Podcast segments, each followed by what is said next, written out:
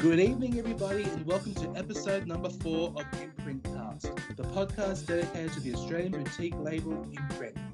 My name is Tony Michas, and joining me is my regular colleague John Mathews. How you going, John? Uh, good, doing well, thank you. Uh, look forward to uh, being here tonight and with our guests. So yes, doing well, thank you. Yes, absolutely. And our guest today, um, she has been a regular on Indicator Cast discussing future titles and joining uh, joining in a couple of episodes. But probably one of the most memorable episodes for me, while I was recording with her, was the episode we discussed about the movie Dragonwyck, and that was Mm. great episode to record. I absolutely loved it, and I am pleased and and honoured to have Suzanne from Indicator Cast, who and also has her own podcast, Laudanum and Lace. Suzanne, thank you for joining uh, on your very first episode of Imprint Cast. How are you doing? Hi there. Thanks. Um, I'm excited to be here. Thanks for asking me. It's good to be talking to you guys again about film, of course. Mhm. Always talking, always talking about film with every with with you with you guys is just amazing. It's the highlight of my day personally. I love it. Same. Looking forward to it. Indeed. And in today's episode, we'll be discussing the June 2022 release announcement. And the theme of that month is historical. And reason we have Suzanne here is she is a fan of historical film. Why do you love historical film so much, Suzanne?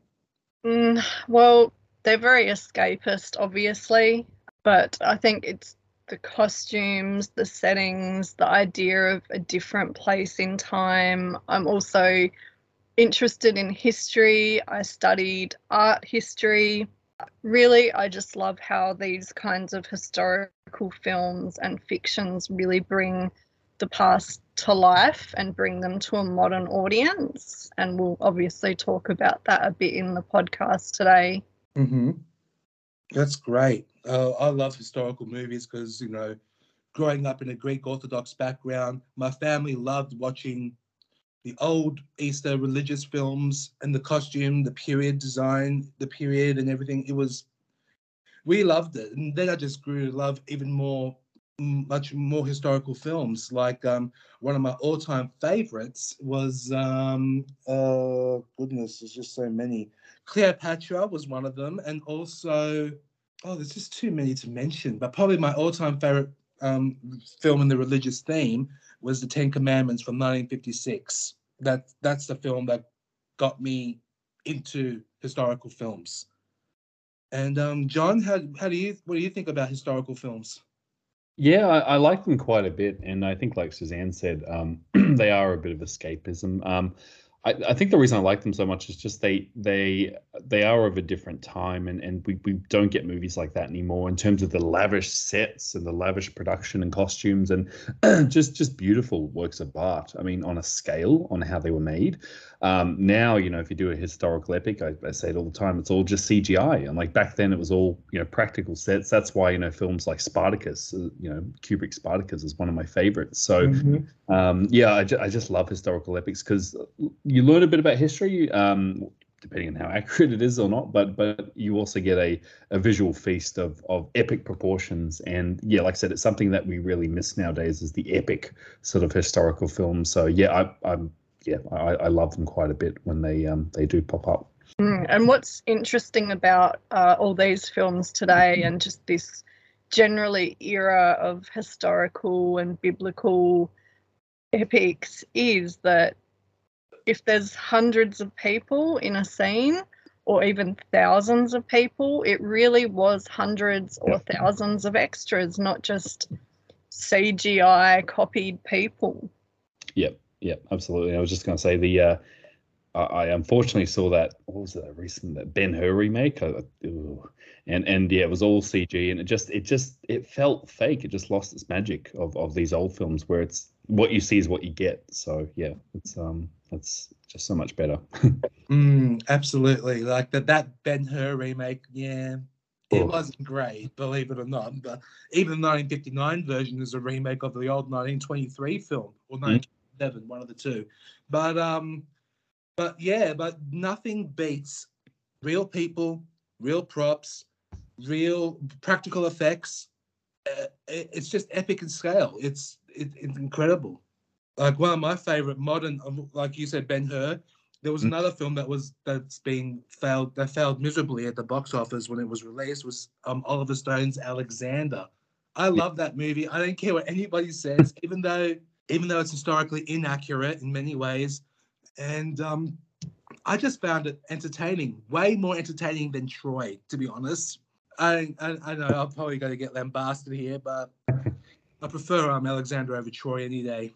Yeah, and it's interesting these modern um, films with these settings and ancient world themes. They've all got their basis in this uh, sword and sandal and peplum cycle that started kind of mid to late 50s through to mid to late 60s, even though there were these big historical epics going back to the days of silent films.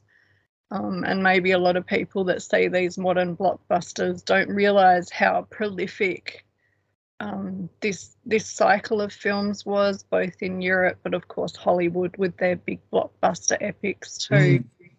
Mm, of course. And, and another thing I was going to say, a lot of these, uh, you'll see a recurring theme with these. They're all, uh, in terms of how they're shot, the majority is shot in 2.35, which is just this beautiful wide scope. So, you know, it's a cine scope. So they all, they capture that sort of epic scale um, very well, um, the way they're shot. Yeah, it's two, three, five, and also from other historical films from the fifties. Um, the the Robe from 1953, I believe. Um, that was the very first film shot in CinemaScope with the aspect ratio of two five five by one. And um, another one from 1959 was what we just discussed, the, the the second remake of the first remake of Ben Hur from 1959. That was shot in a widescreen ratio of two seven six by one. That was a very much more ultra wide film, and that that was just perfect. That just looked. You can't see, you don't get you don't see many movies like that anymore with shot in the CinemaScope um, ratio. The only one I've seen, most recent film, was um, La La Land. that was shot in um two five five by one aspect, and I just thought. Uh, yeah, it was good for musicals back then, but it's one of those aspect ratios that's definitely for a historical feel definitely for historical period pieces. Yeah, absolutely. I, I just wish they shot more films like that. But I think now, because we've entered the sort of streaming era, I think they're more concerned about how it's going to look on a, a TV in a lounge room rather than a, a you know back then this was made for like a, a this was an event. These films were events, so made for a big big sort of audience. But uh, yeah, so hopefully we will get more films like that. But I, I don't, I can't think of many in recent years, like you said, Tony, that's been shot in that ratio. So yeah. Yeah. In this episode, we'll be discussing the six June releases that are released on June 29, 2022. And um, Suzanne, what do you think of these six titles? I was really excited when they announced them, just because a it's all historical action and drama, um, but also it's something different. I think, and I like how Imprint really mixes up their announcements. We get a little bit of everything, and with this lot of films, we have an array of historical dramas, uh, four with a maritime theme. Two are based around the French Revolutionary and Napoleonic Wars. Three of them fall into the sword and sandal genre, which we've just talked a bit about.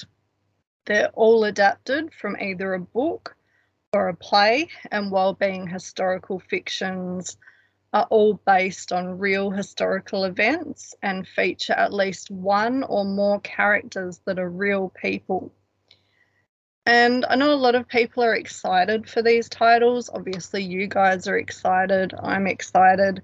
But I did see a few snooze emoji and, oh, these are old man films. And, you know, that was in the comments. And I just could not disagree more. I'm not old and I'm not a man.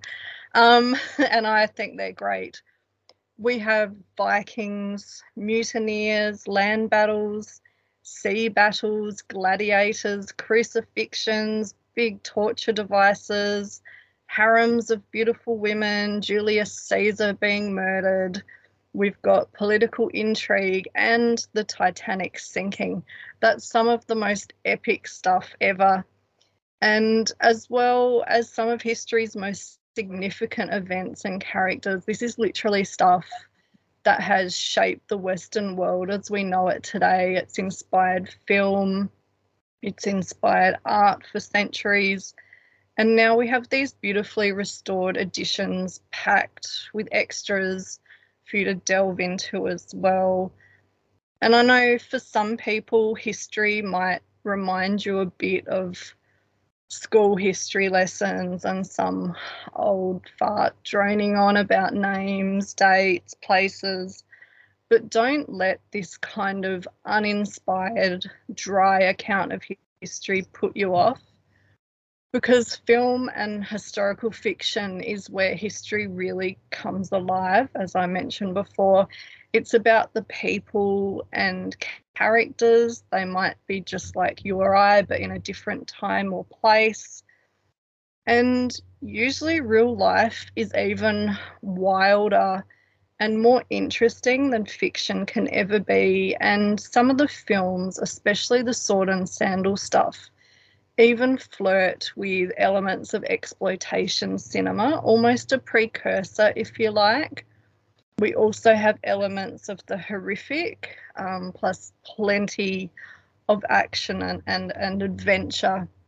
And these are the kind of films you might have seen during the day on TV as a child and been quite transfixed by.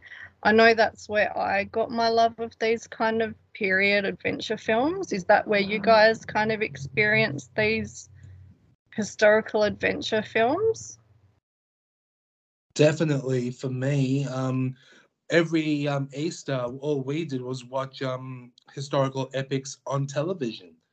And um, look, the ones we always watched were the Ten Commandments and um, Ben Hur and King of Kings. They're like the top three films that we watch every Easter. But I fell in love with the um, with how the uh, how it looked. You know, the historical epic. I I absolutely adore it. And um, then I just watched more and more, and there's so many other different stories that that that um besides Easter Easter themed stories. That's what I used to do when I was when I was a kid.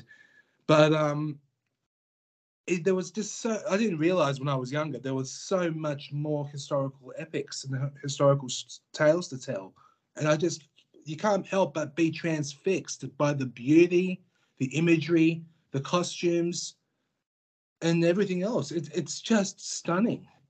What about you, John? How about how do you, how did you um start watching um, historical epics? Was it on TV as well? Yeah, very similar to you guys. it was um a, lot of it on TV, uh, generally around Christmas time or Easter, or um and one of these films I have vivid memories being very sick at home, uh, having a day off school, and um they actually played on TV as daytime TV, so you'd see these pop up quite a bit, and uh, and yeah, like like you, Tony, I was just sort of um uh, uh mesmerized by uh, the sort of time period and costumes, and it, it is uh, very otherworldly when you see it. And um, I've always, uh, you know, sort of been a fan of the genre. So, you know, when these were announced, you know, same thing. Like I, um, I was very excited, but like you said, Suzanne, there were a few that were quite, um, not not too excited, but um, I think you know once you get into it, um, you know, it, it's a genre that's really rewarding, um, and it's it's just a great experience to see these films. Um, yeah, so definitely first time would have to be TV for me. I hope we can win some people over today with our enthusiasm for these titles.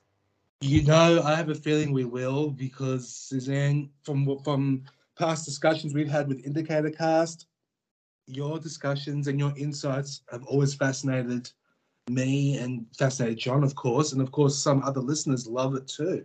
So I'm sure you will be able to transfix some people to the historical epic.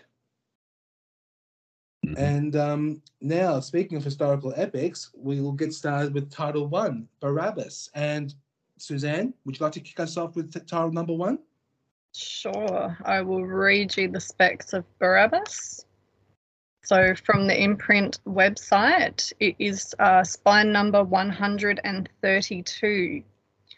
What happened to the man of violence in whose place Christ was crucified? An epic account of the thief Barabbas, who was spared crucifixion when the Jews chose Christ in his place. Struggling with his spirituality, Barabbas goes through many ordeals, leading him to the gladiator arena where he tries to win his freedom and confront his inner demons. The 1961 religious epic film, directed by Richard Fleischer and starring Anthony Quinn as Barabbas, Silvana Mangano, Jack Palance, and Ernest, Borgnine. And we have a quote here on the web, website. Right for reconsideration, the greatest story ever told has been retold and retold, but Barabbas brings it back from the dead. That's a quote from filmcomment.com and we have some special features and technical specs. So uh, 1080p high definition presentation, special features to be confirmed, theatrical trailer, original aspect ratio, audio English LPCM 2.0, optional English subtitles, and limited edition slipcase on the first 1500 copies with unique artwork. So, Tony, like you said, you said some of these biblical epics do have different topics than your usual kind of Easter, etc. And Barabbas is certainly one of them. Uh, it was from 1961 and it's an American Italian co production, as we mentioned, directed by Richard Fleischer. You guys are probably very familiar with his work. He's directed many movies, um, many very well known movies, including 20,000 Leagues Under the Sea, Fantastic Voyage, Compulsion, Soylent Green, and The Vikings from 1958, which we'll also mention when we talk about the long ships. Um, the actual movie is based on the 1950 Nobel Prize winning novel by Per Lagerkvist. Uh, it's a fictional story that explores the life of a minor biblical character, Barabbas, who's only mentioned briefly in the Bible.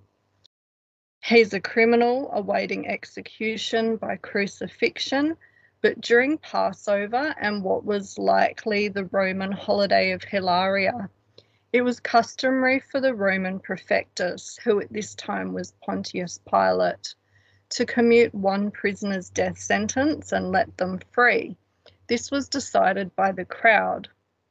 The crowd chose Barabbas, or maybe they were calling for his death and Pilate manipulated the situation. The result was that Barabbas was freed and Jesus was crucified in his place. From here, we descend into this very dark world of Barabbas, played by Anthony Quinn marvelously, as he spends the rest of his life coming to terms with his survival over this man that was so beloved by Christians and hailed as the Son of God. In essence, he faces this massive spiritual crisis because he wants to believe but he can't grasp Christianity or what God is asking of him. He chooses instead to be pragmatic and carry on with his old ways despite moments of conscience. It's this way, it's an extremely interesting character. He's bad, but also at times noble and good. And Anthony Quinn's nuanced performance is outstanding and at this time, it was also decreed by the Romans that any prisoner pardoned on a holiday may not be executed by the state, which Barabbas finds out when he inevitably reoffends. So instead of death, he's sentenced to slavery in the grim Roman sulfur mines, which is a death sentence in himself, in itself. But he lives on and many years later becomes a slave to a noble family who dedicates him to gladiatorial combat. This gladiatorial part of the story is not in the book, but it works well in terms of this movie. It's very exciting. Have you guys seen Barabbas? Um, it has been a while for me since I last saw it. I think it's been nearly 20, 25 years since I've last seen it. And I know I've seen it, but to be honest with you, I don't remember much of it. But I do remember Anthony Quinn was really good in the film. But watching this new imprint release coming soon, it'll be basically watching it anew again for me. So I'm really looking forward to watching that one again.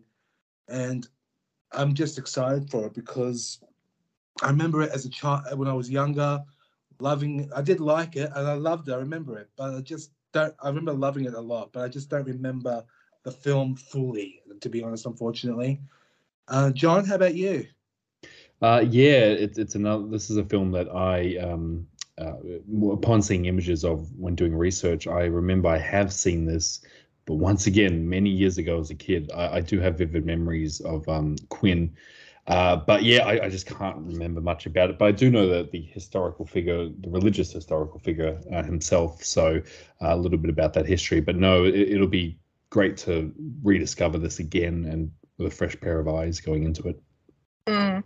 Well, you guys are in for a treat because it is excellent. This film it falls into the biblical epic, but it's so different from the typical biblical epic, which I think is why it's been maybe a bit forgotten over the years because it's actually a really dark film and it's about all this suffering and inner conflict of the character. Mm. It certainly doesn't have that glamorous polish of what we expect from a biblical epic of the time, especially Hollywood ones. Instead, it explores a gritty realism. So everyone's dirty, and Barabbas consorts with criminals and sex workers. And we really get a taste of the brutality of the time with graphic crucifixion scenes, the scourging of Christ, and the very disturbing stoning execution of Rachel of course, we know that people were stoned to death in the Bible, but to see it depicted in detail in Barabbas is something else. Um, it's a scene that's imprinted on my mind forever.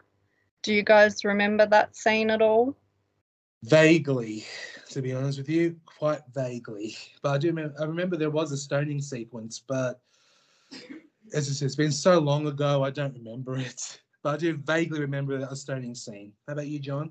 Yeah, I remember that. That was kind of the scene that stuck out to me. Um, I think maybe because I was a little horrified when I saw it when I was, yeah, like yeah, like uh, maybe ten or nine when I saw this. But yeah.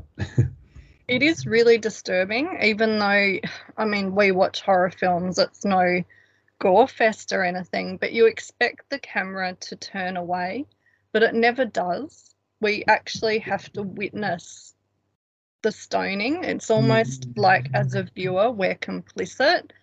And this is one of the beautiful things about this film and the way it's staged that somehow the audience is complicit in all this suffering or a witness to it at least. Um, it also looks quite amazing most scenes are either dark and dramatically lit to seem chiaroscuro in technique, like a painting, like mm-hmm. Caravaggio and Diego Velázquez's religious paintings from the 17th century, or we have very bleak landscapes and earthy monochrome colour palettes. The crucifixion scene is also undeniably memorable. The depiction of Golgotha is eerie and surreal. And most interestingly, at the time of the crucifixion, there was an eclipse. It was described this way, and the world was thrown into darkness. And Richard Fleischer timed the filming of this scene to coincide with a genuine solar eclipse that took place on the 15th of February 1961. So the eclipse that you see is real. And because of this, there's something so fundamentally haunting and powerful about this scene. It has a supernatural quality. Do you remember that scene? I do. I do remember the eclipse scene very well. I, I can't know. Well, wait till you see it again and bear in mind it's a real eclipse. And Wow. Yeah, I mean, and just the kind of orga- organization to film at the time of this eclipse, you can't stuff that one up. You've got one, you know, one go only. Yeah, it's quite a feat, I think. The other big memorable scene is, of course, the gladiatorial combat at the uh, what I presume is the Colosseum in Rome. In my opinion, it's one of the best depictions of gladiatorial games. Um, it's got elephants, lions, and pits of fire for the gladiators to fall into. It really begins to give us a taste of ancient Roman games which really were a huge, dazzling spectacle. They were brutal and extravagant with fighting, sacrifices, public executions, and animal fights. There were mock hunts where exotic animals from all over the known world were slaughtered. Thousands of animals could be slaughtered just during one event that ran over several days. It's like Peter's worst nightmare. And the filming locations for some of these scenes is actually the Arena di Verona in Verona, Italy. Uh, that's one of the largest and best preserved ancient Roman amphitheatres, which dates to the first century. Um, so contemporary kind of with this film. Other scenes are filmed in a mock up of the arena built at Cinecittà Film Studios in Italy. This really adds to the authenticity of these combat scenes. And like John said before, there are no digital backgrounds, no digital tigers. This is all staged for real, and it's really so impressive as hundreds of extras cheer on these gladiators with costuming being quite decadent and neoclassical rather than the Spartan, as in some other biblical epics. Do you remember any impressions of the gladiator fighting in this film? Um, yes, I do. Some of them. I don't remember a lot of them, but I do remember some sequences. They were, they they were they did they did look really well staged. It, like um as you said, like no no um CGI animals, no CGI fire. It's all real. You can't you can't beat that. You No. can't you can't beat real real um Pits Real of animal- fire. yeah real pits of fire. Men falling into pits of fire. well, I've no no doubt. Of course, there was a safety net down there, but um, but no, yeah, you can't beat real, real effects instead of CGI. Nowadays, you you, you you you just can't replicate it. It's impossible to do, to for to see uh real real effects. Uh, John, Yeah, I, do remember the Colosseum. That's actually one of the memories I have of this film is uh, Anthony Quinn being in in the actual arena, if memory serves me. Um, and yeah, yeah, it was just once again, it's just just images in my head uh, from from that time when I saw it. But yeah, just remember this this grand scale of um of the arena being being pretty spot on to, to the time period and how it operated. So yeah, just um very cool stuff on how they recreated that that time period in the Colosseum. Hmm. Yeah, I, I really love the gritty, dirty atmosphere of this film, um, and the the violent aspect to it as well. It's somber, and as I mentioned, the antithesis of the Hollywood biblical epic with this surreal, supernatural quality that it has at times. It's got a haunting experimental soundtrack like I said, it's quite violent um, with this deeply flawed main character, not to mention an ambiguous ending, which is very un Hollywood. Um, it's not just another biblical movie, this is something so much more, which is why it, it hasn't aged either. If you want to talk about, oh, you know, maybe some films have aged if you believe in that or not. Well, this hasn't. It's just a film about a very tortured man. And Imprint uses that quote, the um, right for reconsideration, and I couldn't agree more.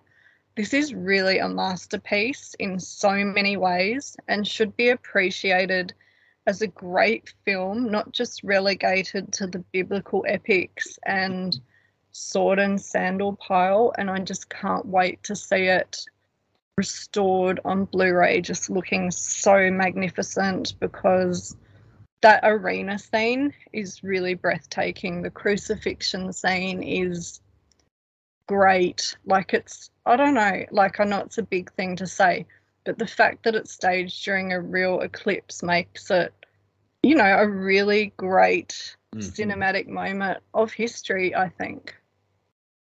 Absolutely, it certainly does.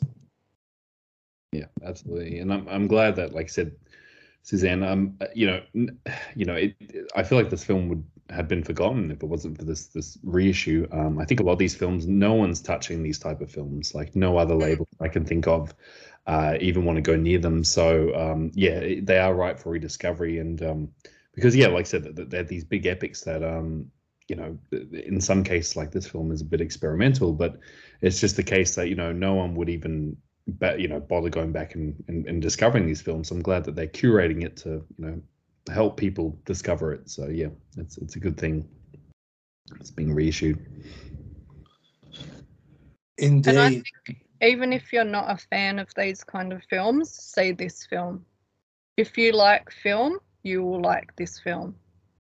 Of course, and um, yeah, I think from that description alone, Suzanne, I think you may have attracted some listeners out there to get the to get Barabbas because yeah, it's it's one that has to be seen definitely. And then now, especially when you mentioned about the eclipse and the um and everything else, oh, I'm sure they'll I'm sure they will they'll they will listen to you and listen to your advice and and and watch it. So yeah, you, you must be seen definitely. Okay, now for the next title, uh, John, would you like to discuss number 133? Uh, yes, yes, I will. Uh, number 133 is Julius Caesar. this is a uh, 1970 film. Um, so, no grander Caesar, no greater cast.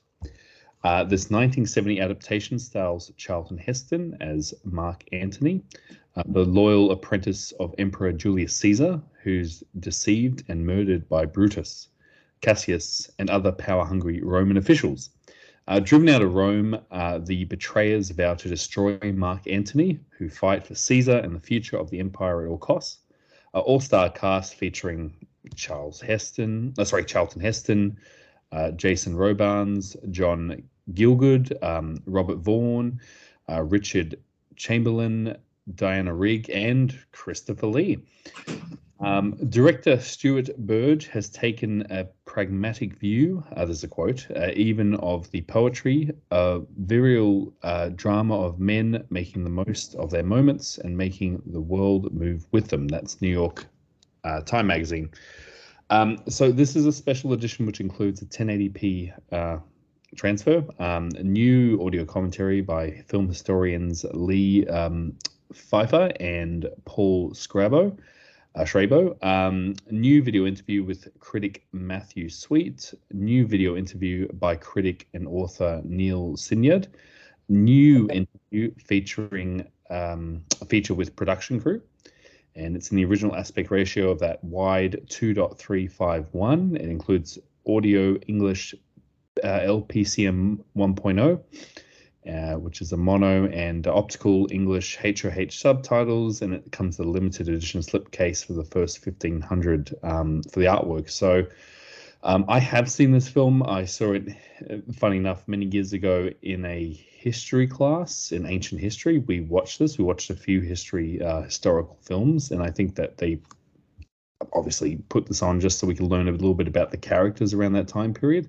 Um, but once again, I haven't seen this film in, in quite many years since those high school days, and uh, I, I, do recall enjoying it quite a bit. I do have some pr- very pretty good memories of it. Um, but look, I'll, I'll, pass it to you, Suzanne. Do you um, have some things to say about how this all ties in together with with the other ones? So I actually haven't seen this film, uh, and of course, it's not to be confused with the very famous 1953 version, which was in black and white. This is in color. Um, I just have a bit of trivia about it, really, just not having seen it. But the director, Stuart Burge, he had lots of TV directing credits.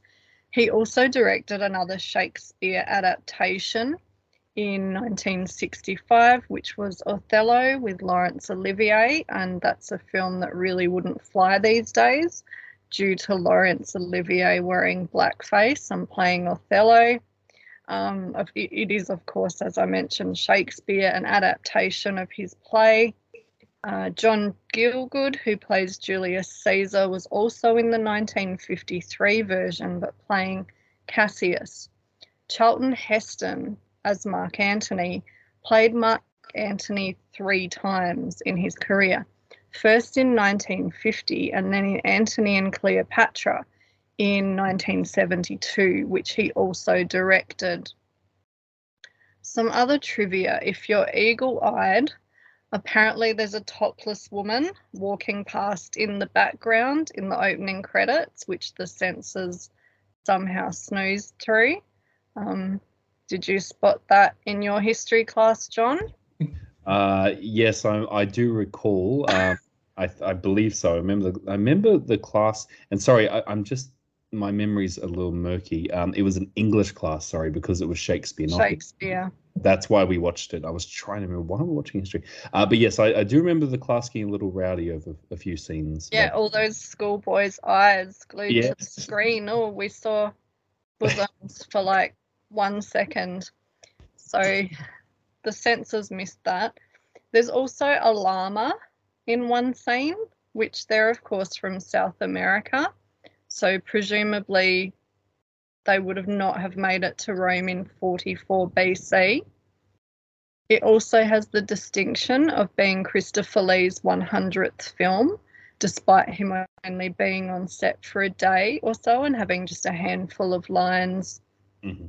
It apparently stays fairly close to the original material compared to some other adaptations. Um, it has a slightly peplum flair to it, offering a little bit more action and less gloss than the 50, 1953 version. Um, would that match in with your impressions, John?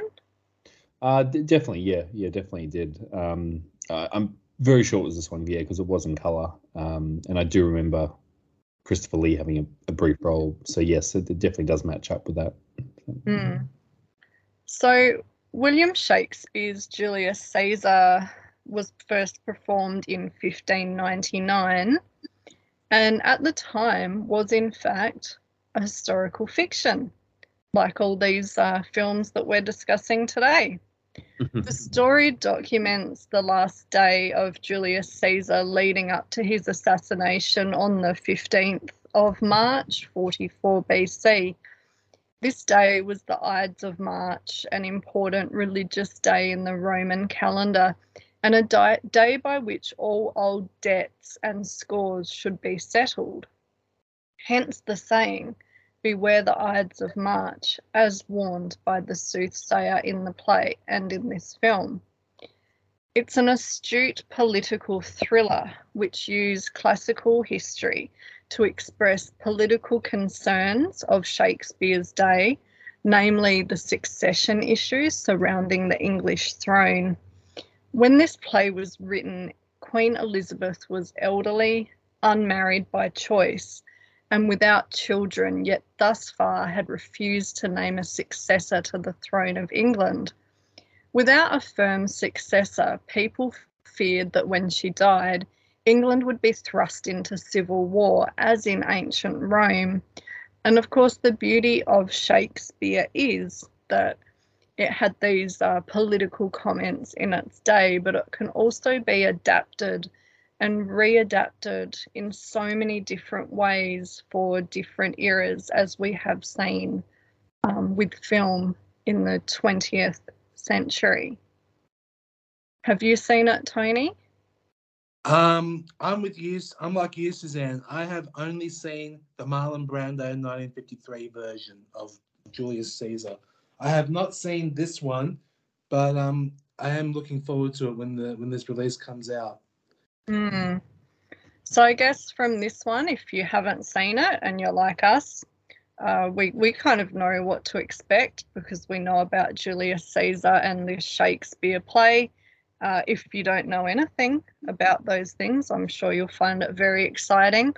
So I guess we can expect political intrigue, thrills, um, some fighting, some lying, some double crossing, definitely a murder. And apparently, the murder scene in this version is quite powerful and also war.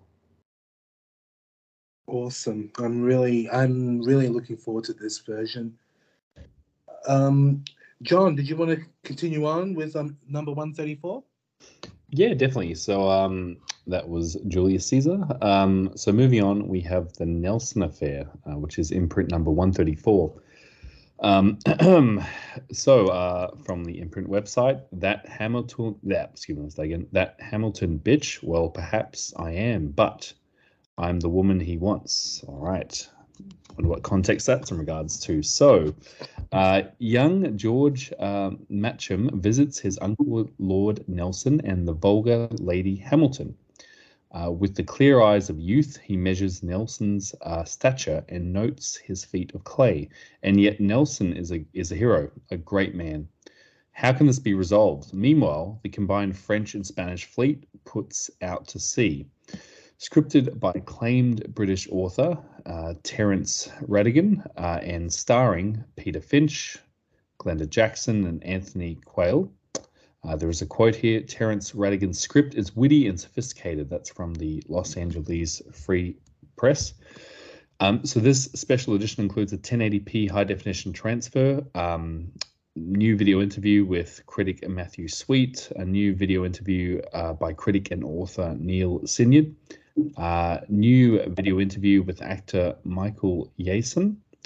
Uh, theatrical trailer aspect ratio is to be confirmed, audio to be confirmed, optical English HOH subtitles, and uh, it's a limited edition with a slipcase for the first 1500 with some very nice art. Um, this is one I, I have not seen, um, so I do not have too much to say. Um, Tony, Suzanne, is one you're familiar with? Um, not me either, unfortunately, but but I am intrigued. I'm looking forward to this one. Suzanne? No, I haven't seen it, and I think we would not be alone because when I was reading up a bit on this movie, it seems as though it's not had any release since VHS. Mm. Um, so it's a real mystery, and there's not a good many reviews online. So I'd say it's been quite underseen for quite a long time. It's also got an alternative title, which is Bequest to the Nation. Mm. Um, it's directed by James Cellan Jones. It stars Peter Finch as the Admiral Lord Horatio Nelson and Glenda Jackson as Lady Hamilton. And of course, we know she is no stranger to the costume drama. Uh, you mentioned it's written by Terence Rattigan and based on his play from 1970. The film came out in 1973. It's set during the Napoleonic Wars and French Revolutionary Wars, as is Damn the Defiant, which we'll talk about a bit later. The film takes place late in Lord Nelson's life, centering around 1805 before the Battle of Trafalgar, where he was, of course, killed. And when you think of history's greatest, most infamous, and most retold love stories, who do you guys think of? Oh, sorry. Do you mean in, in, in stories like what, like uh, Romeo and Juliet, or yeah, uh, yeah, those sort of. That's the one that came to mind immediately. sorry, yeah, just like Antony a, and Cleopatra. Cleopatra, yeah, ones have been retold over and over. Yeah. Captain Smith and Pocahontas, Helen of Troy and Paris. Mm-hmm. So they're all among these great love stories, and certainly among the ranks is Lord Nelson and Lady Hamilton. who scandalized Europe with their love affair in the late 17th and early 18th century. Lord Nelson is one of the most successful naval commanders in history, winning Britain many great victories as a strong leader and master strategist. During his life, he was celebrated as one of Britain's greatest heroes and was a huge celebrity. And Lord Nelson is usually depicted as this very dashing, battle hardened figure with only one arm an eye patch. So he's got a bung eye uh, and a gnarly dueling scar across his face. He's lost mm-hmm. an arm in battle, that is true, and he was also blinded in one eye, but he did not actually wear an eye patch in real life. That's just for the movies.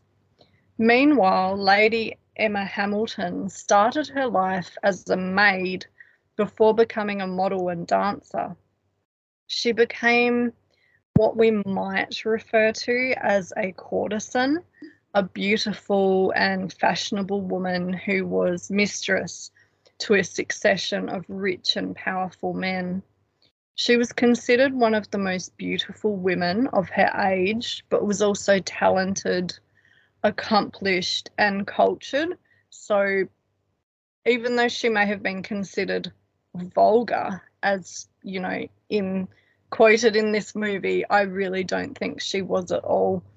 She was painted more than 70 times, being depicted as all manner of classical goddesses and other characters, mainly by artist George Romney. And at the age of 26, she was married to the much older Sir William Hamilton, English ambassador to the Kingdom of Naples and she soon became very close with the Queen of Naples. She was, in fact, one of her closest confidants. This is where she entered into the political realm and was embroiled in the machinations against revolutionary France, where the Queen's sister, who was in fact Marie Antoinette, had been executed by guillotine in 1793. Hmm.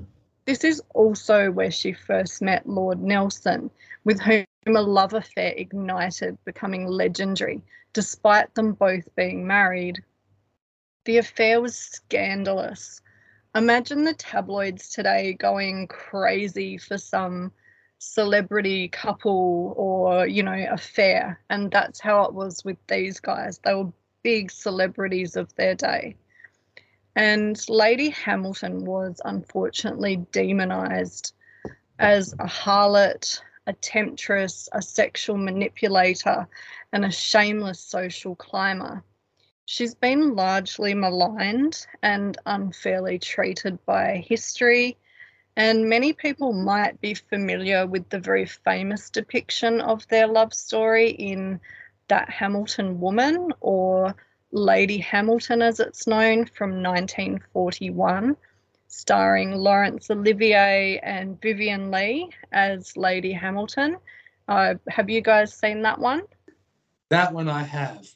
I have seen that that Hamilton woman. I I will never forget um, Laurence Olivier and Vivien Leigh in that film. They were they were spectacular, and of course, there were there were a couple in real life also, and they and it made the um, love story more realistic and more powerful. Yeah, they're hot in that film. It's so great. It was indeed. Uh, have you seen it, John? The Hamilton Woman? No, unfortunately not. It's one I, I am aware of, and uh, it's been on my radar for a while. So I think I'm going to have to. I actually want to see this now before I see this version of the film. So I'm going to track it down. Yeah. So if you've seen that movie, you'll be, you know, you'll be a little bit up to speed with this film, I think, although this is, I believe, a far different uh, adaptation of the story. The 1941 costume epic is very romantic and it treats Lady Hamilton as a sympathetic and patriotic hero while the Nelson affair seems to play into the stereotype of Lady Hamilton as a sexual virago and siren, I had a quick look at some clips on YouTube, and Glenda Jackson's performance seems quite torrid.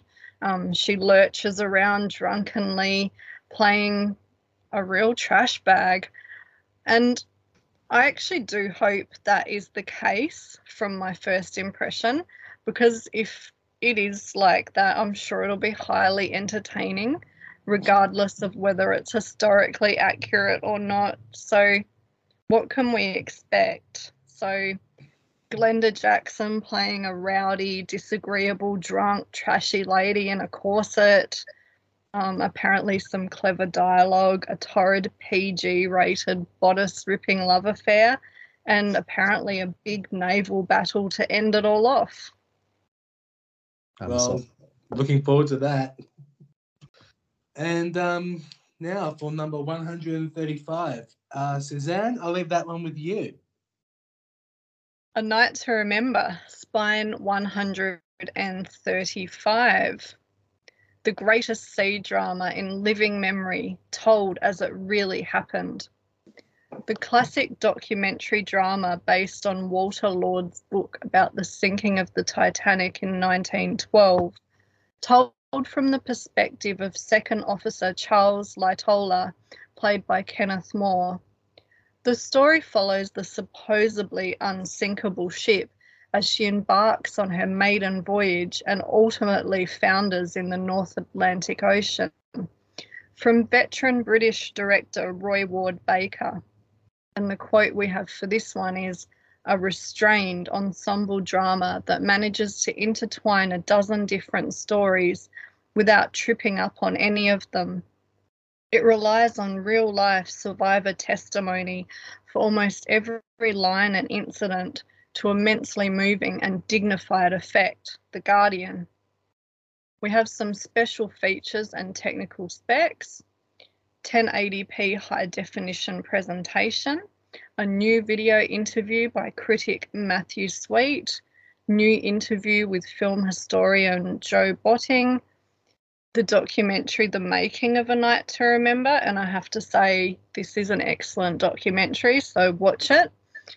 Uh, also, with more features to be announced, apparently we have a theatrical trailer, the original aspect ratio, LPCM 2.0 mono audio, optional English HOH subtitles, and a limited edition slipcase on the first 1500 copies with unique artwork. And I think we've all seen this film. It's probably maybe the most well known and seen of all these films. Uh, yes, I have definitely seen this one. yeah, so same here. I, I really like this film a lot. Yeah, I've out of all the ti- the films made based on the on the Titanic story, this one will always be my favorite. I absolutely adored, I adore um, A Night to Remember. Mm. And of course, um, it came out in 1958. As we all know, the Titanic was famously proclaimed the unsinkable ship Mm-hmm. that struck that iceberg and sank in the North Atlantic en route between Southampton and New York on the 15th of April 1912. It's directed by Roy Ward Baker, and I'm sure we've all seen a great number of his films. Um, he directed a lot for Hammer, and I know we're all Hammer fans. Mm-hmm. Yeah, he did Quatermass and the Pit, Vampire Lovers, Ah, great film. yeah, Scars of Dracula, uh, Dr. Jekyll and Sister Hyde, which is one of my favorites. Same here. Yeah, he also did Legend of the Seven Golden Vampires, um, Mhm. and then also Asylum, and now the Screaming starts for Amicus fans. So we've all seen some of those movies, and that's just the tip of the iceberg, really, in his directing credits. Oops, sorry about the iceberg pun. anyway, yeah. Um, it's a British social realist docudrama film based around the 1955 book by Walter Lord, which was at this time the most detailed account of the Titanic sinking, focusing on the ship's final fatal hours before it slipped below the dark ocean. Walter Lord personally interviewed 63 surviving passengers and meticulously compiled actual witness accounts and evidence to build a picture of the night that the ship sank. It was a bestseller and the first really significant book published about the Titanic in around 40 years because although it was a huge media story in its day, interest in the event had waned and there was not yet the phenomenon of Titanic buffs. Even today, the book is still regarded as a definitive resource about the Titanic. It was also very important historically in chronicling and bringing together these survivors' stories while they were still alive, which also makes this film extremely important mm-hmm. as a dramatized document of these primary sources. And the docudrama tag might lead people to think this is some kind of dry account, but it's not at all. The film has a wonderful ensemble cast, as it says on the imprint site.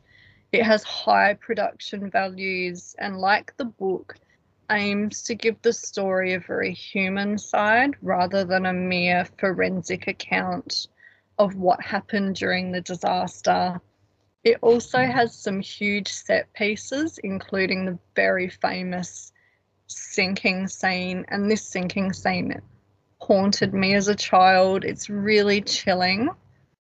Um, do you guys agree? Mm-hmm. Absolutely. Yep. Yep. Even even when you actually do show it, and once again, it is practical, um, but it still has a quite an impact. Even being a little practical model, it, it still looks amazing it going down. Mm. And the tension really builds to this point where it sinks. So, where things have really descended into utter chaos as people try and flee, it's really edge of your seat intensity. And the climax, when the ship descends into the water, is just eerie. Don't you agree? Mm-hmm. Yeah, absolutely. I like how the film it builds the tension, and um, I, I, like how you said earlier. It is really a character study because you've got all these classes and, and different people clashing, and and people not taking it seriously, people actually taking it seriously. Some people just sitting in the dining room. It's uh, thinking it's just like a little bump, and it, it, it's quite interesting how it descends into chaos by the end of it. And and speaking of um, extras, you know, you've got hundreds of, of extras running around. It's just quite a spectacle, and how they recreated the ship, like little parts of the ship, all the way down to the, the steam room, to the to the dining room. It's it, it it's it's a magnificent film on how it was constructed. Mm. And particularly in the black and white film format, I think, because you have to think about when this actually happened the Titanic disappear, uh, disappeared in the early hours of the morning after 2 a.m. And first of all, all the lights went out. So they were out there in the middle of the ocean. It was absolutely pitch black, freezing, and silent. Apparently, with only the frightened screams of dying people piercing the air it was described by survivors with words like supernatural and ghastly. It would have been so utterly terrifying and gut wrenching and unreal. And the black and white film just adds to that atmosphere of monochrome, nighttime, darkness. As I said, it's really chilling and quite scary it is, and I also like how the the moon uh, reflects on the water. I, I, have I remember that quite vividly. Like it's just eerie. It's just that's the only bit of light in the darkness, and it's mm. and it's completely pitch black, like you said. And I think, um, and it's great. You know, this director being sort of a horror gothic director was perfect for this type of film because I think the, as you all know, the famous you know, James Cameron one. It's good, but it romanticizes you know the, the tragedy. This is just showing it how it really was and an eerie sort of like I said Suzanne almost very supernatural and creepy sort of event that occurred it's it's quite a horror story that's what it really is mm. yeah that's interesting how you brought up he's that you know gothic sensibility um, but put into another genre You know, it really does work. Yeah, very stark black and white cinematography. Yeah. Mm. It does absolutely. Oh, I, I still, as you said, John earlier, about the the moonlight reflecting in the in the water. That that was that was striking. I do remember that very well. Mm. Mm. So, the estimated budget of the film was six hundred thousand pounds, which is today's equivalent of around more than thirteen million dollars. So it was at the time the most expensive British film ever made, and you did mention all those extras and the big set pieces. Mhm. Um, so they, you, you know, used their money on all that. It was critically acclaimed, and it's still widely considered one of the most historically authentic of all Titanic dramatizations. The characters and storylines are fictional, uh, with the characters being a mix of an amalgamation of several real life passengers and actual historical figures, some of whom were renamed for legal reasons. But the main events are considered generally historically accurate to the best of their knowledge at the time, with a few exceptions, the main one being the way in which the Titanic sunk. Until the wreck was discovered in 1985, it was not confirmed that the ship had broken in half when it went down, which is what it actually did. And we see that, of course, in James Cameron's Titanic. Um, at this time, it was rather assumed that it went down whole, as portrayed in this movie. Mm. Of course, you can go online, you can read all about every small historical inaccuracy, but it ruins the magic of this movie because the authenticity is in the realism behind the actual stories and accounts on which this is based. It's meant to convey those people's stories and experiences. Um, it also, as John said, had great attention to detail, um, technical detail in the making the film, with the actual blueprints of the Titanic used to create the sets and families of some of the deceased passengers portrayed in the film were also consulted. Production was overseen by William MacQuitty, who had actually witnessed the launch of the Titanic as a child. Technical advisors to the film included Titanic survivors Edith Russell, the famous fashion stylist and journalist, uh, journalist, the school teacher Lawrence Beesley, and crewman Commodore Harry Grattidge and Joseph Boxall, who was the last living Titanic officer until his death in 1967, when, at his request, his ashes were scattered over what he calculated was the probable resting place of the Titanic. So that's interesting little trivia. Um, the living connection to the actual disaster makes this film particularly poignant and significant, especially now that the event has slipped from living memory. In essence, it's like a real glimpse into the past uh, from the voices of these people. But why is the sinking of this ship so historically significant? And why does it fascinate and haunt people to this day to the point where people are Titanic buffs and quite obsessed with it? Why do you guys think? Well, it has been named the unsinkable ship, and on its maiden voyage, it hits an iceberg and it sinks. So it does um, it does um, bring up the question: if it's unsinkable, why did it sink? And um, what what like um, I know some I believe some Titanic buffs went into ex- extreme detail of how um of how the ship was um I believe it was made out of iron and it, and it just um and the, and that doesn't break back then but that's what they believed I, I, I gather and um, of course the iceberg broke it and it just sank I, I think that's one of the main reasons I believe that um why there are Titanic buffs out there and who are curious about the fact that it was named the unsinkable ship, but it sank on its main, maiden voyage. Yeah, and we definitely know now exactly how and why it sank, and those kind of people got yeah. you know got to that information through the evidence and these accounts. But initially, these accounts were what we first had. What yeah. do you think, John? Uh, exact same thing that Tony was saying. The first thing that comes to mind is unsinkable because uh, that's what it was called.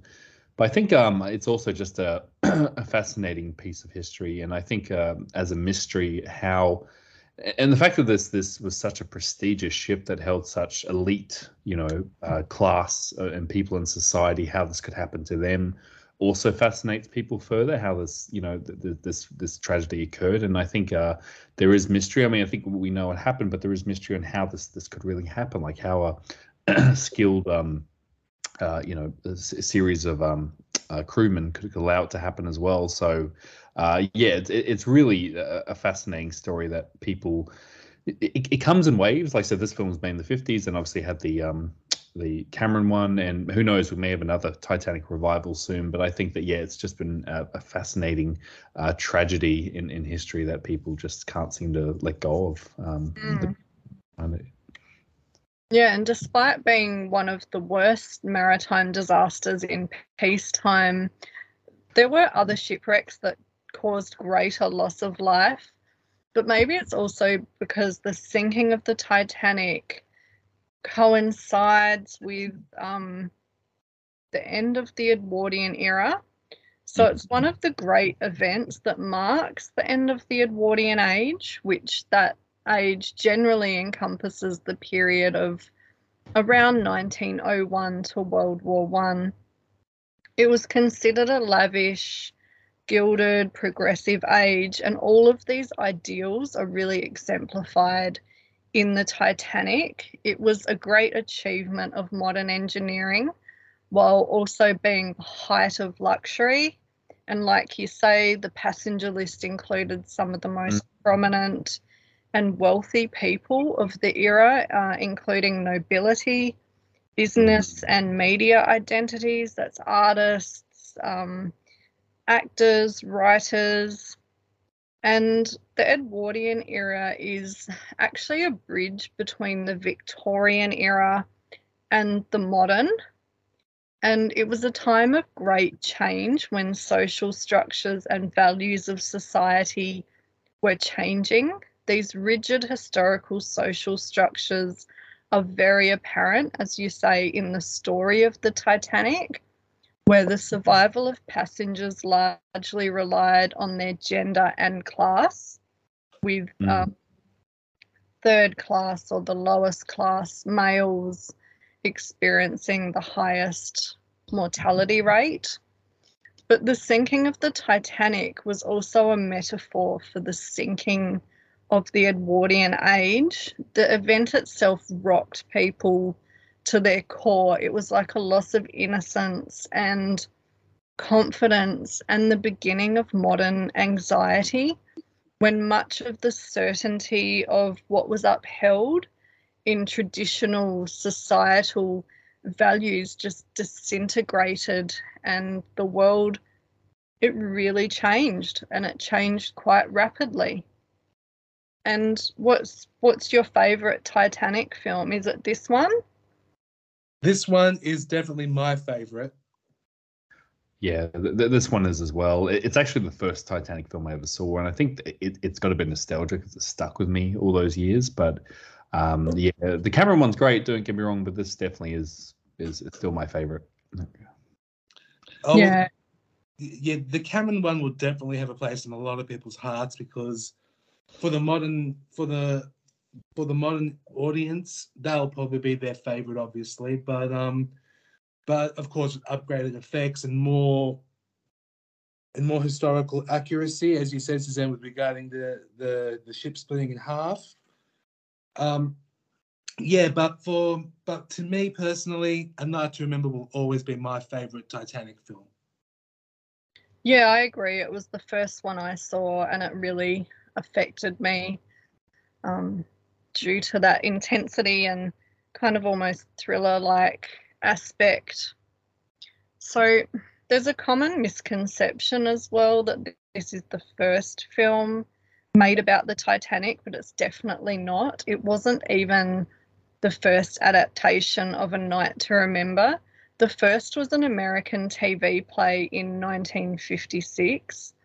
And a few years earlier, we had 1953's Titanic, directed by Jean Negulesco, starring Clifton Webb, Barbara Stanwyck, and Robert Wagner. Uh, have you seen that one? That's the first Titanic film I saw, the 1953 ah. one. Yeah, so these productions are partly credited for the book, A Night to Remember being such a hit, as there was a renewed interest in the disaster. There was also even a Nazi propaganda epic about the Titanic, made in 1943, directed by Herbert Selpin, who he was actually arrested during the filming by the Gestapo and then found dead in his cell.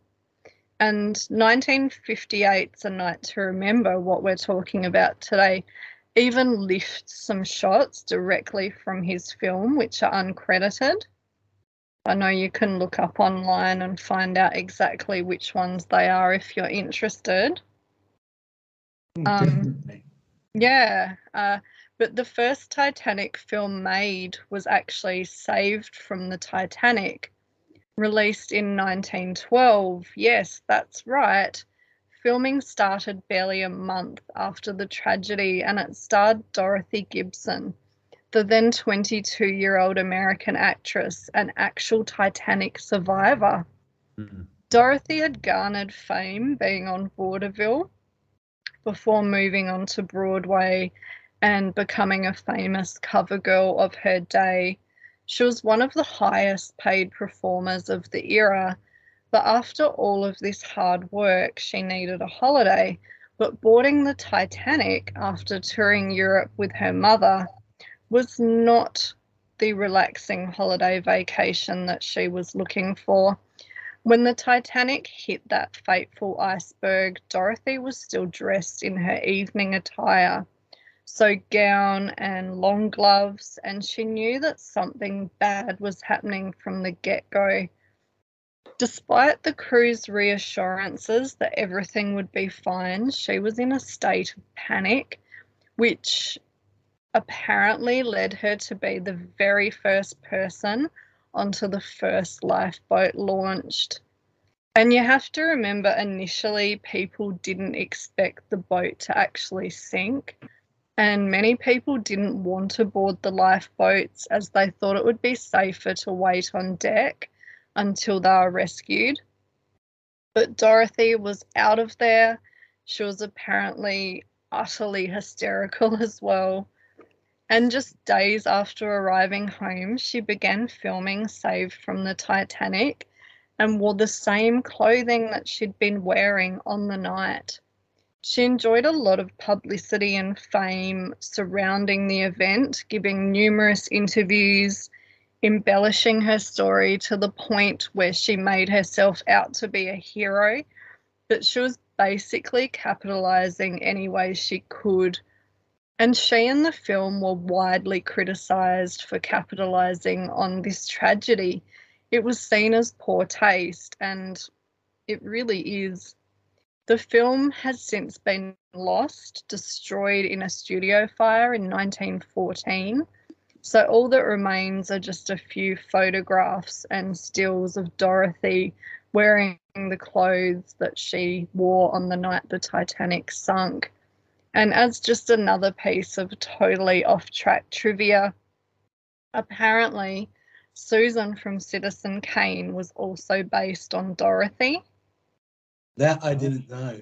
there you go. I I read that, so apparently she wasn't very happy about it either, but yeah. um, and then, as we know, A Night to Remember would definitely not be the last cinematic version of the Titanic. No. There's been all kinds of Titanic movies, from serious TV dramas to crazy B movies, and of the James Cameron epic, which the whole known world must know about. Are there any other Titanic adaptations you like? Any of the crazy B movies? Um, there's always a sequel. I know there are some B grade sequels. Titanic Two. Um, well, that that's an asylum masterpiece. That one. Oh wow! well, we can't forget The Simpsons, the thousand dollar movie, Titanic, and then just oh, that was funny. But no, you but with um, with for the Titanic movies, definitely the one to watch is A Night to Remember. Mm, I always liked that film, uh, Raise the Titanic. That was one I liked. Yes, Which, yes, I like that yeah. one too. Yes. Yeah. Um, and James Cameron, he did actually see A Night to Remember as a boy, and it was a big influence on him. He even copied some scenes almost word for word. So if you watch A Night to Remember and then watch his Titanic, you'll be able to pick them. So basically, this is the film that influenced and was the template for what is, at the time of this recording, the third highest grossing film of all time, which used to be the highest grossing film of all time when it when it came out. Mm. So I hope that everyone's heart will go on for this film.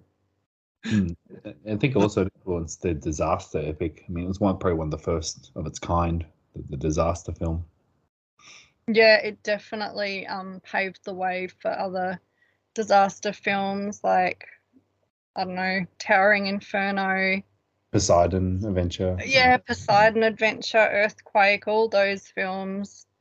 Um, it was an influence on those that whole genre that came later of disaster movies. So you guys looking forward to this one? I I am. It'll be fantastic. I mean, I know it's had a release already on Blu-ray, right? Yes, it has. It, it, I believe, the, yes, the Criterion Collection have that one, and that is a, yeah, that that's the version I have for the time being. That I have as well, but it is. I'm looking forward to seeing the new features on of imprints that the ones that are going to be announced soon. Mm, it's great. To, yeah, great to get it for Australia. Oh, absolutely. Yeah, yeah and this is a better edition because it has more extras than Criterion, and um, and once again, just a beautiful, striking original poster art of the ship going down, just um, magnificent. It's incredible.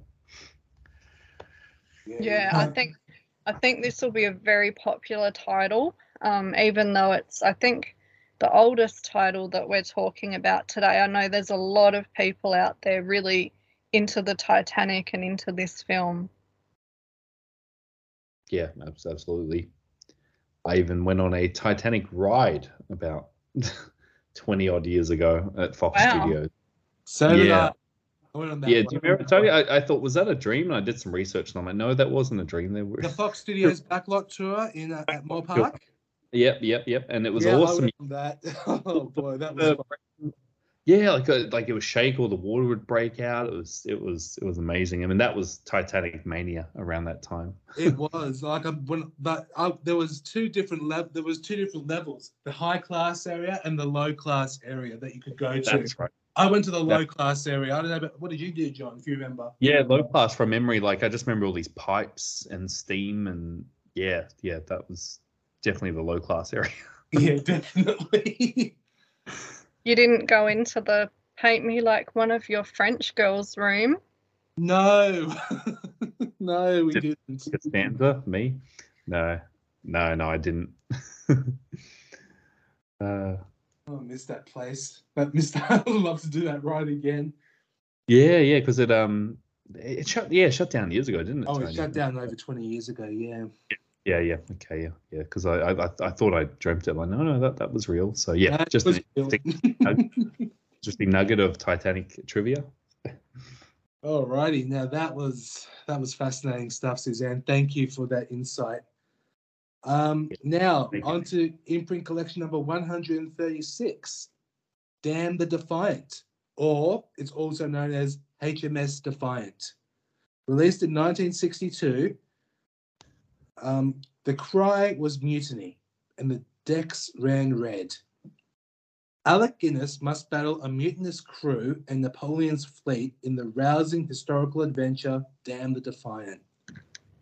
As commander of the British warship HMS Defiant, the humane Crawford, played by Alec Guinness, strives to maintain order throughout the ship and against the ceaseless brutality of sadistic first mate Scott Padget, played by Dirk Bogarde. After Crawford is injured in a fiery battle with a French treasure ship, angry seaman Vizard, played by Anthony Quayle, leads the crew to mutiny when Scott Padget takes over, but when a vengeful sailor murders Scott Padget, the defiant crew must decide between saving their country or their own lives. Directed by Lewis Gilbert, who directed Imprint's release of an imprint release of Alfie, and of course the James Bond Moonraker. Movie Scene has described this, at moviescene.com has described it as superior performance from Alec Guinness. Special features and technical specs are 1080p high definition presentation, special features to be confirmed, theatrical trailer, original aspect ratio of 235 by 1, LPCM 2.0 stereo audio, optional English hard of hearing subtitles, limited edition slipcase on the first 1500 copies with unique artwork. I unfortunately have not seen Damn the Defiant, and yeah, it does look really good. I'm really looking forward to this one. Um, Suzanne, have you seen this one? No, I haven't, but I'm very excited to. It looks great. It does. Uh, John? I know also one I haven't seen, but uh, yeah, it just sounds fascinating, like a sort of um, uh, internal conflict film uh, on the one location. So yeah, I'm I'm very keen to see this. Um, probably be one of the first ones I'll I'll chuck in Hmm. as well. Same here. Mm, same for me. So I do know it's adapted from the 1958 novel Mutiny by Frank Tilsley. Uh, it's set at the height of the French Revolutionary Wars in 1797. I I watched the trailer, but as I said, I haven't seen it, so I can tell you a little bit of the history behind what this movie is based on. Um, so the French Revolutionary Wars were sparked in 1792, pitting the monarchies of Europe against revolutionary France. France declared war on European powers opposed to revolution, while the British and its allies' aim was to stop the spread of revolution. That's the historical backdrop to what is a fictional story uh, loosely based on similar mutinies around this time. There were two major mutinies that occurred in the British Royal Navy at this time. They were the Spithead and Nore mut- mutinies, and they marked an increase in mutinies with crews revolting against their command, usually to demand better pay and conditions, but also on occasions it was triggered by politics or other concerns that the sailors had. In this movie, the mutiny is triggered by the sadistic treatment of the crew by the officers. And this is a film I'm really, really excited to see because I've seen it described um, with really great reviews and one of the best naval films out there is described as thrilling, tense, with great characters, outstanding acting. And just to get you in the mood for this thrilling voyage, you have to think about how frightening mutiny and warfare at sea would actually be. If you're an officer, the crew largely outnumbered you, and the chain of command was really fragile. The people who became officers often gained their position due to having a title or money to buy their commission. This meant that some officers had little experience in leadership. Plus, there was a huge class divide between those on board, um, and there could be also all kinds of class and personality clashes as you're stuck with these people, you know, on a boat at sea. Mhm. And many of the sailors didn't want to be there either. As you see in this film, lots of men never actually signed up for the Navy, but they were forced into service by violent press gangs. And the British Navy was so huge at this time that the manpower needed facilitated this forced conscription, and any man aged 18 to 55 could be forced into the Navy. Usually it was just merchant sailors, but sometimes also ordinary men would be pressed into the Navy. So they might get drunk and pass out and wake up on a ship out at sea living in horrible conditions as a member of the Navy, and it could mean that you would be at sea for years, unable to see your family or return home. Imagine how angry and resentful you'd be. You'd definitely have plenty of reason to revolt or stir up trouble. Therefore, respect for command and order could soon be lost. And once that happens, things really quickly descend into chaos and there's no escape at sea. You're stuck with these people in this floating object and largely at their mercy. There's no mobile phones, there's no radios, there's no rescue. And the results could be violent, bloody, and brutal, hence why this film's description says the decks ran red. And then, if you're not killed in the mutiny, the sea can kill you. You can starve to death, or any number of things can happen to you at sea. But then, if you're a mutineer and your mutiny didn't succeed, mutiny was a capital offence and you'd be punished with death, usually by hanging. Meanwhile, um, sea battles often meant that certain death with ships assaulting each other at open sea with cannon and gunfire. So many people died from horrific shrapnel wounds as the wooden ships splintered apart um, when they were hit with cannonballs. And if the ship caught fire, you're dead. You're either burned to death or drowned. Um, you, when you jump overboard, you drowned if you don't die in the actual battle battle there's likelihood that the damaged ship might sink mm-hmm. taking you down with it. So life at sea was really precarious. Um, you contend with the weather food and water shortages. Um, it was often very brutal dangerous. There was um, corporal punishment like floggings and you were stuck floating around with people that you didn't necessarily like or trust. So when it goes wrong, it goes really, really wrong, mm-hmm. like with the HMS Defiant, hence Damn the Defiant, or with the Titanic, of course. I mean, guys, imagine what that would have been like if it went badly. Yes, um, in in regards to the mutiny theme, probably my favorite mutiny film I've seen was the 1930 1930s version of Mutiny on the Bounty with Clark Gable and Charles Laughton. That was, and also the, the that was also remade in the 60s with um, Marlon Brando. Yeah, but this one, I got to tell you, from what from what you described about the um, the Defiant, it does. I'm really really interested to seeing this one. Uh, John, what about you? Have you seen um, Mutiny on the Bounty? No, no, I haven't. So, um, yeah, it's one I'm I'm very keen to see. Um, like I said, uh, what you said, Suzanne's quite fascinating. I didn't.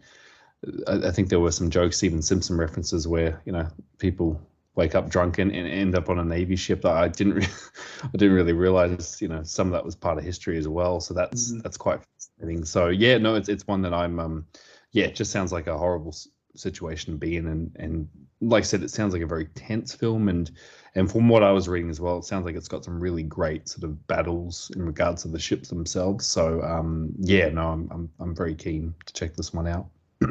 yeah, Suzanne, as you mentioned before about being pushed into the navy, um, yeah, um, with um, in from my perspective, um, and I, I know it, it happens today even because um just say, mm. for example, I go to Greece for a holiday and I'm there for 12, I'm there for 12 weeks or more. if I stay in Greece for 12 weeks or more, I'm automatically drafted into the army. As because my parents were uh, Greek um, uh, Greek citizens, and um, I can't believe that still happens to this day. Um, it's just ridiculous. Wow. It's yeah, that is true. I didn't like every time if I stay one day more than 12 weeks, I'm automatically drafted. It's it's a terrifying thought, but um, that's why I always stay six to eight weeks max. I can't do any, can't do long holidays like that. Mm. But yeah, I mean, you you guys, you'd be contenders for being bopped over the head with a mallet and waking up out at sea. yes. And yeah, that the maritime setting it really heightens that sense of claustrophobia and danger and tension, like you said. And I have read it is a very tense film. Mm. So yeah, the more we understand about, um, I think the history behind some of these films, the more we can appreciate what's actually going on, how dangerous it was, how people felt. Um, you know, why they didn't want to be there, why they revolt.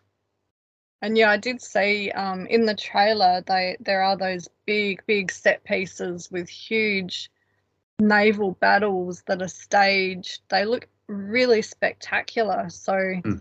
I was really excited when I saw the trailer. I just thought, oh, that looks amazing, really exciting. And yeah, you have to just think how dangerous that actually was at the time.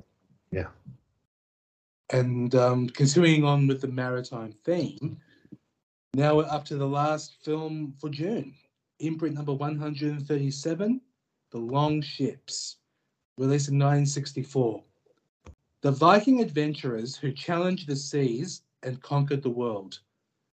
Viking brothers Rolf, played by Richard Widmark, and Orm, played by Russ Tamblyn from West Side Story, steal the Norse's the Norse king's funeral ship, as well as his beautiful daughter Gerda, played by Beba Lončar, and head off in the search of the fabled Mother of Voices, a huge solid gold bell as tall as three tall men. Brothers battle a maelstrom, a mutinous crew, and vengeful Moorish troops led by Prince El Manouche, played by the late great Sidney Poitier highlighted by rousing battle scenes, daring escapes, and humorous interludes.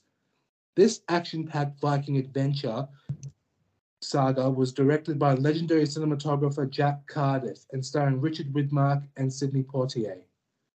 Special features and technical specs are 1080p high definition presentation, special features to be confirmed, original theatrical trailer, original aspect ratio of 235 by 1, LPCM 2.0 mono audio, optional English hard of hearing subtitles, and limited edition slipcase on the first 1500 copies with unique artwork.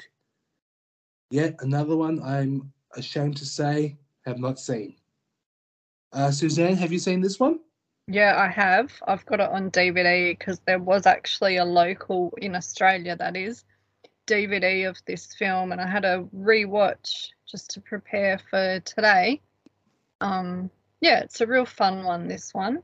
How about you, John? No, it's one I haven't seen, but um, I think you know from what I was was researching, it looks yeah, it looks right up my alley, and I think um, you know once again, I think like you said earlier in the episode, some of these borderline uh, maybe a little bit of exploitation or sword and sandals. It looks like this one possibly may, but but from what I've seen and the looks of it, but uh, it, it looks like a lot of fun, so I, I I can't wait to to dig into this one as well.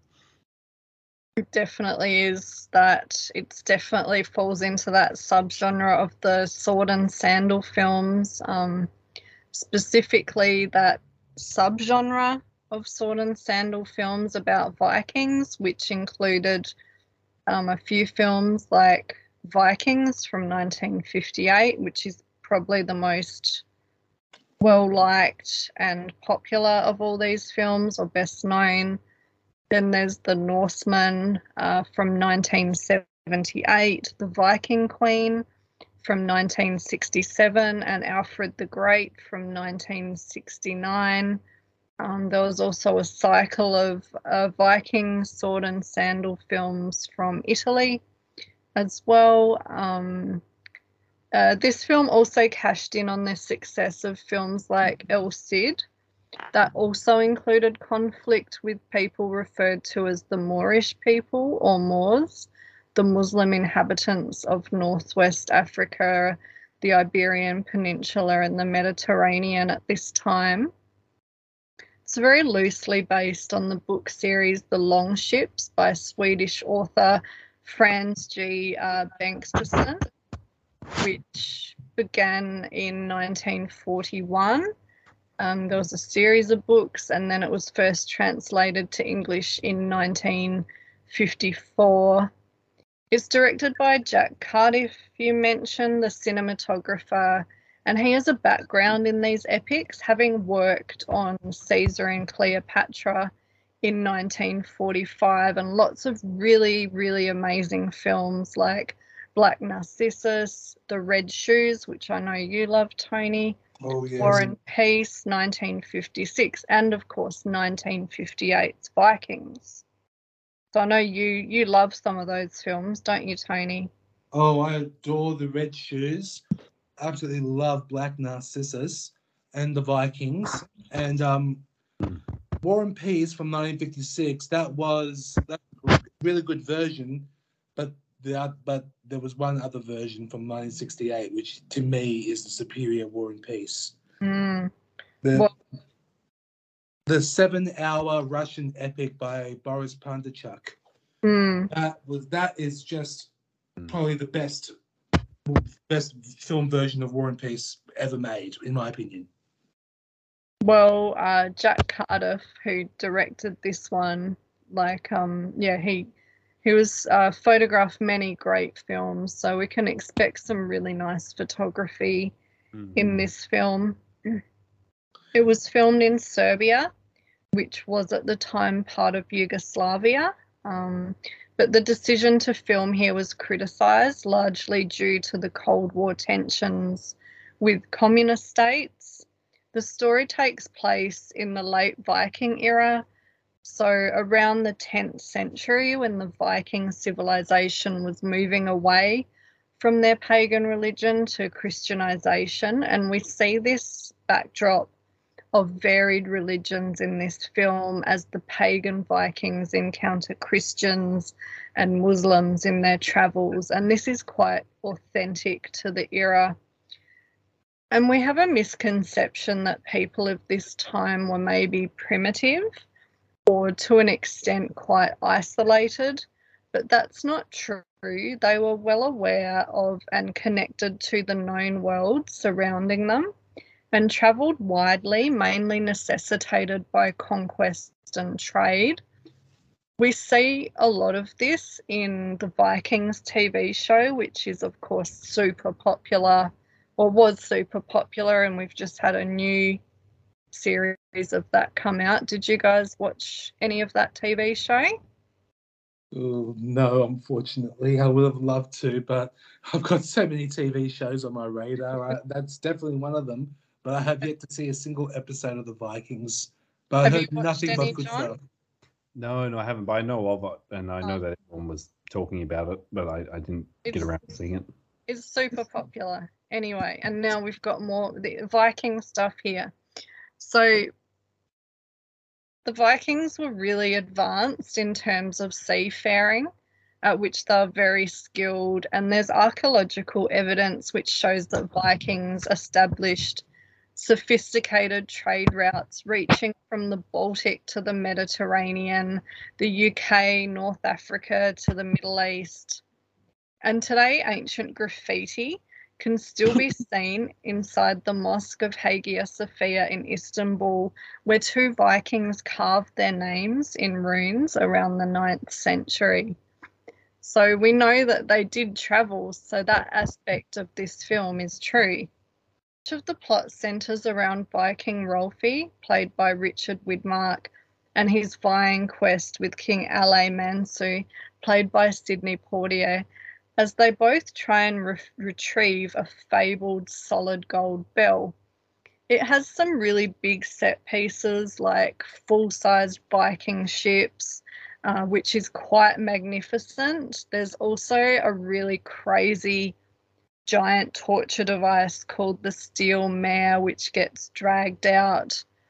But while Bengtsson's novel drew from Old Norse, Icelandic sagas, and medieval accounts, by the time we get to this film, much of the historical detail and accuracy has been thrown out the window or over the side of the long ship. It doesn't really matter though, because this is above all a really fun adventure movie. And that's what it is. It's like something from an old storybook. It's more like Jason and the Argonauts as he searches for the Golden Fleece. Rolfie searches for this mythological golden bell. It's really got that vibe to it. It's also a very light-hearted film. Um, it's got debaucherous revelry in the Great Viking Hall and the absurd scene where the Vikings sack the king's harem. Uh, also, watch out for the sexual innuendo with the harem eunuch. It's really quite silly, um, but you can't help but like it. This is one of those films that, you know, you definitely would have watched on TV during the daytime as a kid on the weekend, or maybe you saw it at the cinema and been wrapped up in the adventure of it all. It's a real swashbuckler, like very much so, very much in that fun, light sword and sandal genre. Um, and interestingly, when it came out, it was heavily cut, with most of the violence cut out, which just amazes me because this movie is just wall to wall fighting. And I just think there wouldn't have been much of a movie left. So maybe when you go online, some of the bad reviews might be people that have seen these cut down versions, which were also out there on um, VHS, I think. So, you know, give it a go. You can see all the fighting, the torture devices, the harem, it's a real fun one. Do you guys like Vikings? Oh, I love Viking films. Absolutely. Yeah, I do mm. like the history as well. This history of it, so it always fascinated me. So, yeah, definitely. No, it, it, it sounds like fun. This one, like said Suzanne, I'm, I'm looking forward to seeing it because I like those Italian, you know, sword and sandal films of the time. Um, so this seems, you know, being a different country like Yugoslavian, but you know, obviously being that same sort of vein genre, I'm um, very keen to check this one out. So yeah, it's um, and uh, it's high on my list. And also, yeah, Sidney Sidney Poitier. Like I said, I've seen a lot of his films. Is one I haven't haven't seen. So um, that's also uh, got me very keen to check it out as well. Same here. Really excited for this release. Yeah, final thoughts on this month it's it's a great historical month, and as we said earlier in the episode, some people aren't um, interested much in historical films, but I'm hoping after hearing this episode with Suzanne's fantastic thoughts, it'll change your mind. But um, I will say I'm really looking forward to seeing Barabbas again, and of course, A Night to Remember, especially with these extra features coming soon, and Damn the Defiant. They're my main three that I'm really excited to watch. John, how about you? Uh, yeah, um, I'm, I'm very excited about this month. Uh, very keen now after discussing them in detail. It's given me an appreciation for them a little bit more, kind of breaking them down. So, uh, yeah, like I said, they're, they're not just historical epics. They are so much more than that in terms of the genres they mix.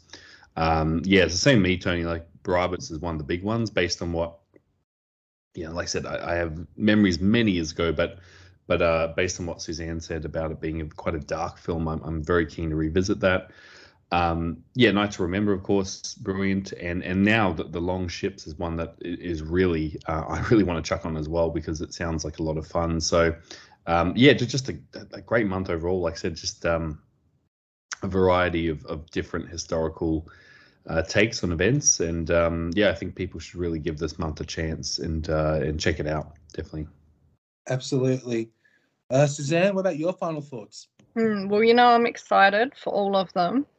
And um, while these films are lovely and escapist, I think they also do give a bit of insight into our shared past, um, at least for the Western world, and they bring events to life in an entertaining capacity.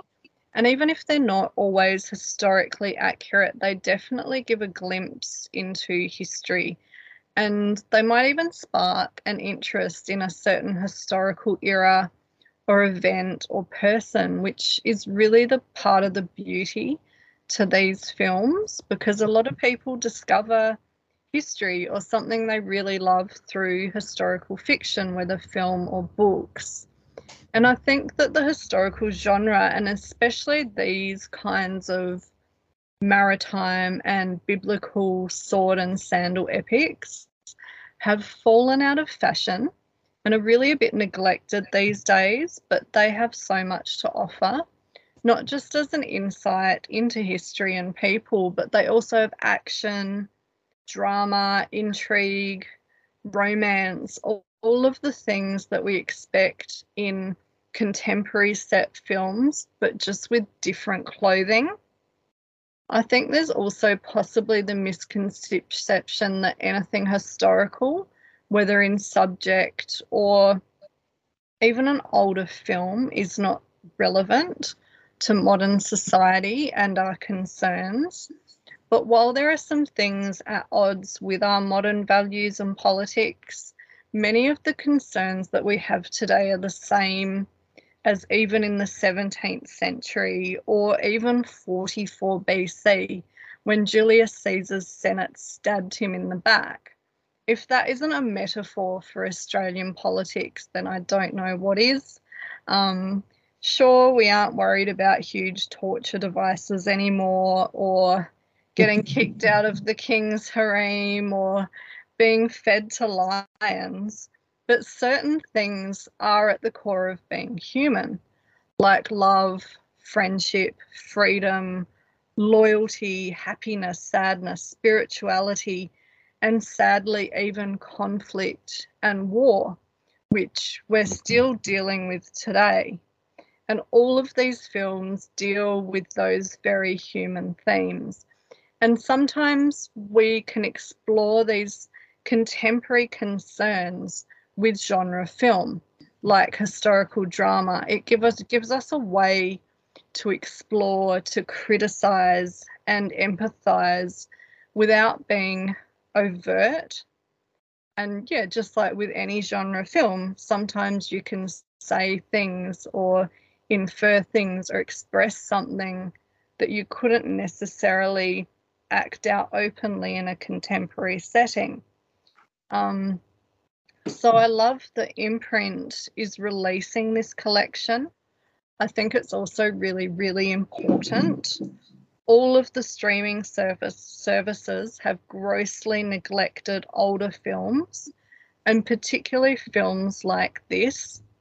And i think there's the misconception that younger generations won't be interested or won't be able to relate but they're really not getting the chance to see them and decide for themselves so maybe some people that haven't seen these kinds of films before might get to see them on Blu ray. I really hope so, and that maybe they'll like them.